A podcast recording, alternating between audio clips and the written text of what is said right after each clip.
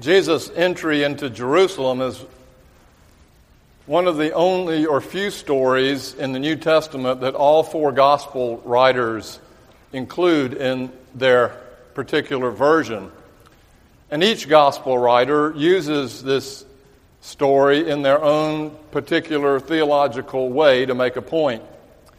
Right out of the chute, Matthew wants to make the point that Jesus is the expected Messiah, the son of David, coming to redeem Israel, just as the first David had done so many centuries before. Yet in his coming, he was not as expected. And so with that surprise for us, let us hear the word as it is written and given to us in the gospel according to Matthew chapter twenty-one, verses one through seventeen, and then twenty-three and twenty-four. When they had come near Jerusalem, it was a large crowd, and had reached Bethphage at the Mount of Olives, Jesus sent two disciples, saying to them, "Go into the village ahead of you, and immediately you will find a donkey tied there, and a colt with her. Untie them and bring them to me. If anyone says anything to you, just say this, 'The Lord needs them,' and he will send them back immediately." This took place to fulfill what had been spoken through the prophet Zechariah, saying, "Tell the daughter of Zion, look, your king is coming to you humble and mounted on a donkey and on a colt, the foal of a donkey." Actually, the original text did not say "and on a colt," it said "and on a donkey, the colt, the foal of the donkey." But for Matthew, it's "on a donkey and a colt, the foal of a donkey." The disciples went and did as Jesus had directed them. They brought the donkey and the colt and put their cloaks on them, and he sat on them. A very large crowd spread their cloaks on the road, and others cut branches from the trees and spread them on the road. And the crowds that went ahead of him and that followed were shouting, "Hosanna to the Son of David! Blessed is the one who comes in the name of the Lord. Hosanna in the highest heaven." When he entered Jerusalem, the whole city was in turmoil, asking, "Who is this?" The crowds were saying, "This is the prophet, Jesus from Nazareth in Galilee." Then Jesus entered the temple and drove out all who were selling and buying in the temple, and he overturned the tables of the money changers and the seats of those who sold doves. He said to them, "It is written, 'My house shall be called a house of prayer,' but you are making it a den of robbers." The blind and the lame came to him in the temple, and he cured them. But when the chief priests and the scribes saw the amazing things that he did and heard the children crying out in the temple, "Hosanna to the Son of David," they became angry and said to him, "Do you hear what these are saying?" And Jesus said to them, "Yes. Have you never read, 'Out of the mouths of infants and nursing babes, you have prepared praise for yourself?'" He left them, went out of the city to Bethany, and spent the night there. The next day, when he entered the temple, the chief priests and the elders of the people came to him as he was teaching, and he and said, "By what authority are you doing these things? Who gave you this authority?" This is the word of the Lord. That's the question, isn't it? By what authority? Not only for Jesus in his day, but for anyone in a position of authority in our day. I can think of no more word that is as fully packed with tension as the word authority is for us in our present culture. There's this small line between authority and authoritarianism or totalitarianism. Authority with power combined with nothing else to go with it is abuse. You can make nuclear warheads if you have enough authority and power, and you live somewhere near South Korea. But for those on the bottom with absolutely no authority, they remain powerless and silent. By what authority? That's the question. Then and now. In Jesus' day, the authority structure was clearly defined. In Israel, at least, the Roman cohort, the soldiers representing Caesar, were in charge from the top down. The authority line was absolute. They had all the power. And locally, in Jerusalem and Israel, the temple and the priests and the temple police and the Sadducees and Pharisees had the power. They could determine who was in and out of the temple, who was pious and who was not, who was saved and who was not. It was their job to manage the gate, to keep the riffraff out, like blind people and lame people. Further down, the men had all the power in that day, not the women, and the adults had the power over the children. For children to be singing in this parade was an anomaly. Children were meant to be quiet in the shadows, for they had no power at all. The structure was clear. So here is this parade with Jesus, who understood clearly these hierarchical roles of authority, and he sends his two disciples to find not one, but two animals tied closely together and to bring them. One, a colt, which is a horse under four years old, a horse which is representing the warrior horse, the riding in on the stallion horse of an army general or captain, the horse of authority and power, and a donkey, the symbol of humility and modesty. And they bring both animals to Jesus, and in a unfathomable way, they spread their garments on top of the two animals, and Jesus, in a sort of circus-like fashion, rides them both, I guess with one foot. I have no idea. Matthew is not as worried about the practicality as he is the theology, and the point is that for Jesus, he had the authority and the power. All power in heaven and earth has been given unto me, he tells the disciples at the end of Matthew. All the power in heaven and earth. And yet, with all that power, he chooses humility, vulnerability, weakness, and in the end, his own death. Oh, this parade, they were all lined up. All the people not in the temple, the peasants, the broken. There was a fifteen-year-old girl there, her baby on her hip, father nowhere to be seen, looking with apathy at the whole thing, wondering what all this was about, with yet a still glimmer of hope that it might be about her. There's a man there who had lost his job and been struggling for four years trying to find another one. There was a couple there going through the midst of a divorce. All of the broken people lined up, and the children who had no voice at all were shouting, "Hosanna to the Son of David," and Jesus rides in in power and in absolute humble weakness. And he orchestrated it, every single minute of it, to make a point.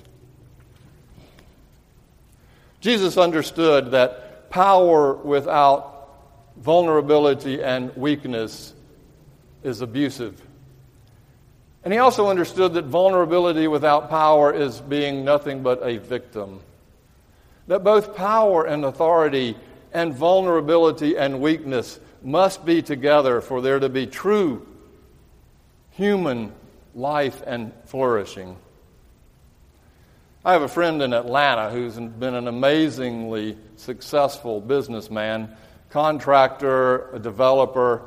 He probably has built half of the buildings in Atlanta. He took us to his penthouse uh, condominium one time and looked out over the city, and I said, how many of those have you built? And he said, that's not the question. The question is, how many of those have I not built?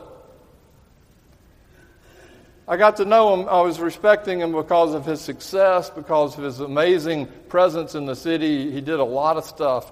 And we started playing golf together.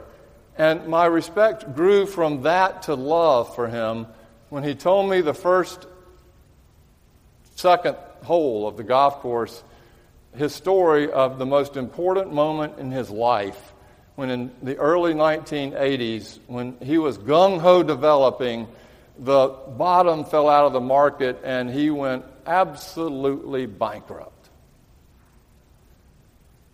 He's a bigger guy than I am in stature and in every other way, and he's sharing with me his own vulner- his own vulnerability that he went bankrupt. And at that point, he said, I reached the lowest point of my life.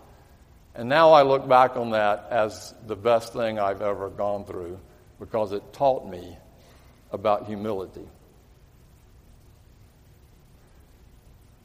Power with vulnerability is what is missing in this world. I was at Hawker's about a week after they opened a couple of years ago. That's the Asian fusion restaurant across Post Street. Just checking it out, sitting at the bar, having some tom yum soup. And I noticed that everybody there was about thirty years younger than I am, and they all had tattoos and piercings and multicolored hair. They were the younger generation, those we might call the millennials. And as I'm looking at all these young people, this incredible community of food and service and so forth, I looked to my left, sitting at the bar, and I saw this giant fortress of red brick that is Riverside Presbyterian Church.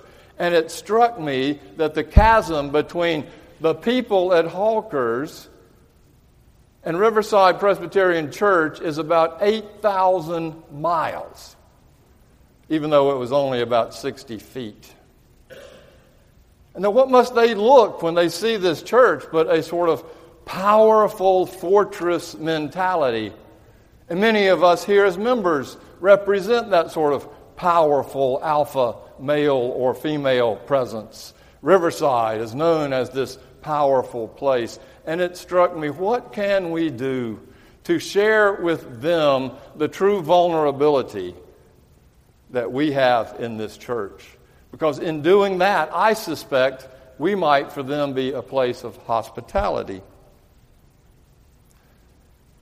Last week I was talking to Sam Adams, our preacher from Union Seminary, and I was telling him about my scary time at seminary with two professors, especially Jim Mays and John Leith. I can't believe I'm calling them by their first names because I never did in their face. It was always Doctor Mays and Doctor Leith, and you genuflect when you came before them. You were scared to death of them. And I, and I said, things aren't like that now, right? He goes, nope. All my students call me by my first name, Sam. And I can't really teach the way they did, didactically, through deduction method. I have to have a sort of corporate process where we're all teaching each other and we're all learning together. There's this democratization of the whole student process. You know what I thought immediately? That's exactly what's wrong with our with our young people today. There is no hierarchy of leadership. There's nobody in charge. We're treating our children just like they had the same power we do. What is this egalitarian stuff that's going on? We got to get things right. Who's in charge here? Where's the authority? I mean, I'm in my black robes. I've got the preacher's authority. I just read the authority of Scripture. We're in the church. Where's the church's authority? Somebody needs to be in charge. It actually wasn't that dramatic. Thank goodness.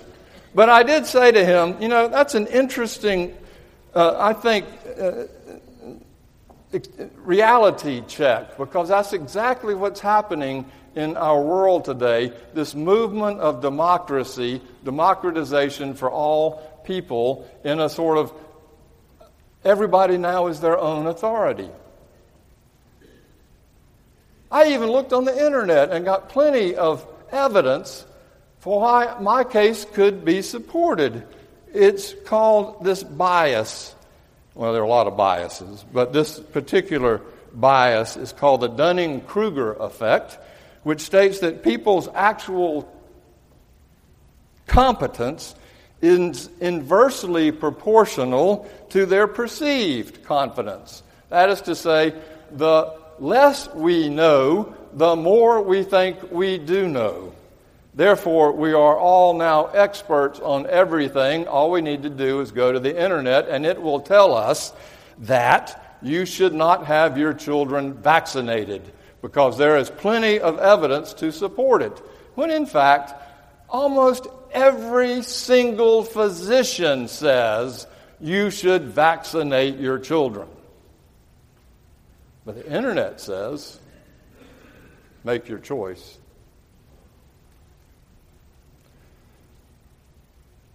When Jesus decided to parade into Jerusalem, he upended a whole understanding of hierarchy. When I remembered that parade after dissing the millennial generation and the young people for claiming too much authority on their own, I was guilty. Because as I thought about it, that's exactly what Jesus did in this parade. He empowered the people who had none. He gave them a sense of authority that they had never had before. I'm up here trying to claim all this hierarchical stuff, and Jesus, in the meantime, is flattening it all, offering his unbelievable love to every single person gathered there. And of course the temple authorities hated it. It messed up their game.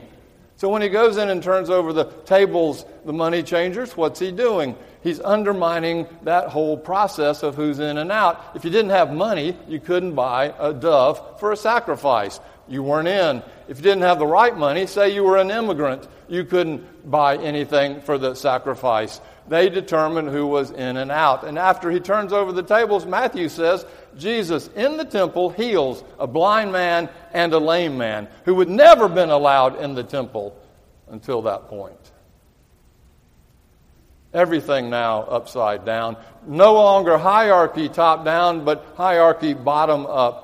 Jesus, this King of the Jews, rides in on two animals predominantly to show us that authority is present, but so is this amazing vulnerability and humility. So I need to confess something to you. It's not fair for me to talk about Jesus sharing his vulnerability without me sharing mine. Now, this is not about me. It is about us. Twelve years ago, coming up in May, I preached a sermon on Mother's Day that has been known as the Mother's Day Massacre. It was actually one of the best sermons I have ever written. All humility aside. And it was, in terms of justice and truth, perfect. It was about the Ethiopian eunuch who was sexually and socially and culturally completely disconnected from the social order, yet who simply asked to be baptized and is brought in simply by virtue of that baptism. And I was making the equation, the parallel that the Ethiopian eunuch is the uh, G L B T community in our world today. It was prophetic on Mother's Day. And there were four generations of, I had no idea Mother's Day was such a big deal at Riverside. Four generations of mothers in our congregation. It was packed to the gills. And I'm up talking about G L B T people. And it was occur- it, it, it came back to me from one of the couples who ended up leaving the church over that when their daughter leaned over as they were going to Mother's Day luncheon and asked, "Mommy, what's a transgendered person?" It created an enormous row. I was absolutely right, and I was absolutely wrong. Not in that circumstance should I have preached it. I rationalized it because the General Assembly was happening in three weeks. I wouldn't get to preach on the subject again. We needed to address the issue. I didn't think anything about Mother's Day in Atlanta. It wasn't that big a deal. And plus, here's the real issue. My mother had died the day after Mother's Day, the year before. Anita was struggling with her own mom. Our children's birth mother had died five years before that. We were not feeling real chummy about Mother's Day. And so I devised, in a really unconscious way, to set up this prophetic distance between myself and you, because I felt vulnerable. And I didn't want to feel vulnerable. I wanted to feel disconnected. And so I managed to do just that.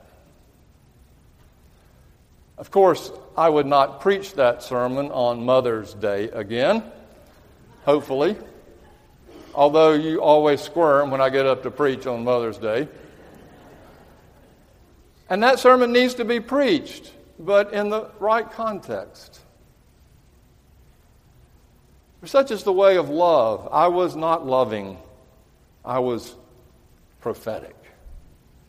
And Jesus gave up all of that power simply to make himself accessible to us and to show us what true love is all about.